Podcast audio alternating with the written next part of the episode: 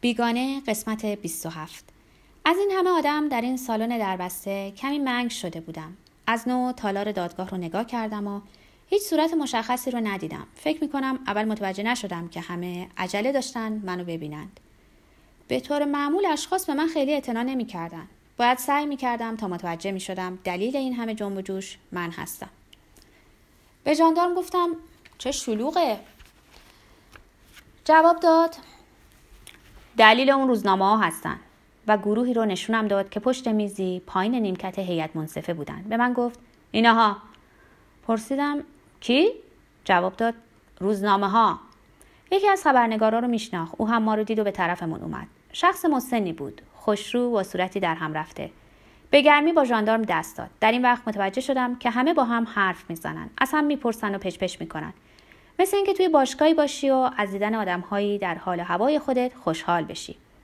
احساس عجیبی داشتم. از اینکه حس کردم اونجا زیادی هستم. انگار مزاحم بودم. با تمام اینها خبرنگار با لبخند روشو به من کرد و گفت امیدواره همه چیز به نفع من تموم بشه. ازش تشکر کردم. اضافه کرد می‌دونین ما قضیه شما رو کمی گنده کردیم. تابستون برای روزنامه ها فصل مرده ایه. تنها داستان شما و آن داستان پدرکشی قابل بود.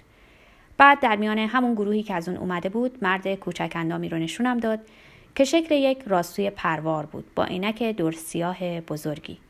به من گفت او فرستاده ویژه یک روزنامه پاریسی است البته به خاطر شما نیامده چون مأمور بازتاب دادن محاکمه پدرکشیه. ازش خواستن قضیه شما رو هم گزارش کنه. در اینجا باز داشتم مجبور می شدم تشکر کنم. اما فکر کردم مسخر است. حرکتی از سر محبت کرد و بعد رفت. باز چند دقیقه منتظر ماندیم. وکیلم رداپوش و همراه تعداد بسیاری از همکارانش از راه رسید. به طرف خبرنگارها رفت و با آنها دست داد. شوخی و خنده کردن و به نظر می رسید حسابی خاطر جمعن. تا اینکه زنگ دادگاه به صدا در اومد هر کسی رفت سر جاش نشست. وکیلم به طرفم اومد. دستم فشرد و پیشنهاد کرد به سوالاتی که از من می‌کنند جوابهای کوتاه بدم. از خودم ابتکار به خرج ندم و باقی رو به عهده اون بذارم.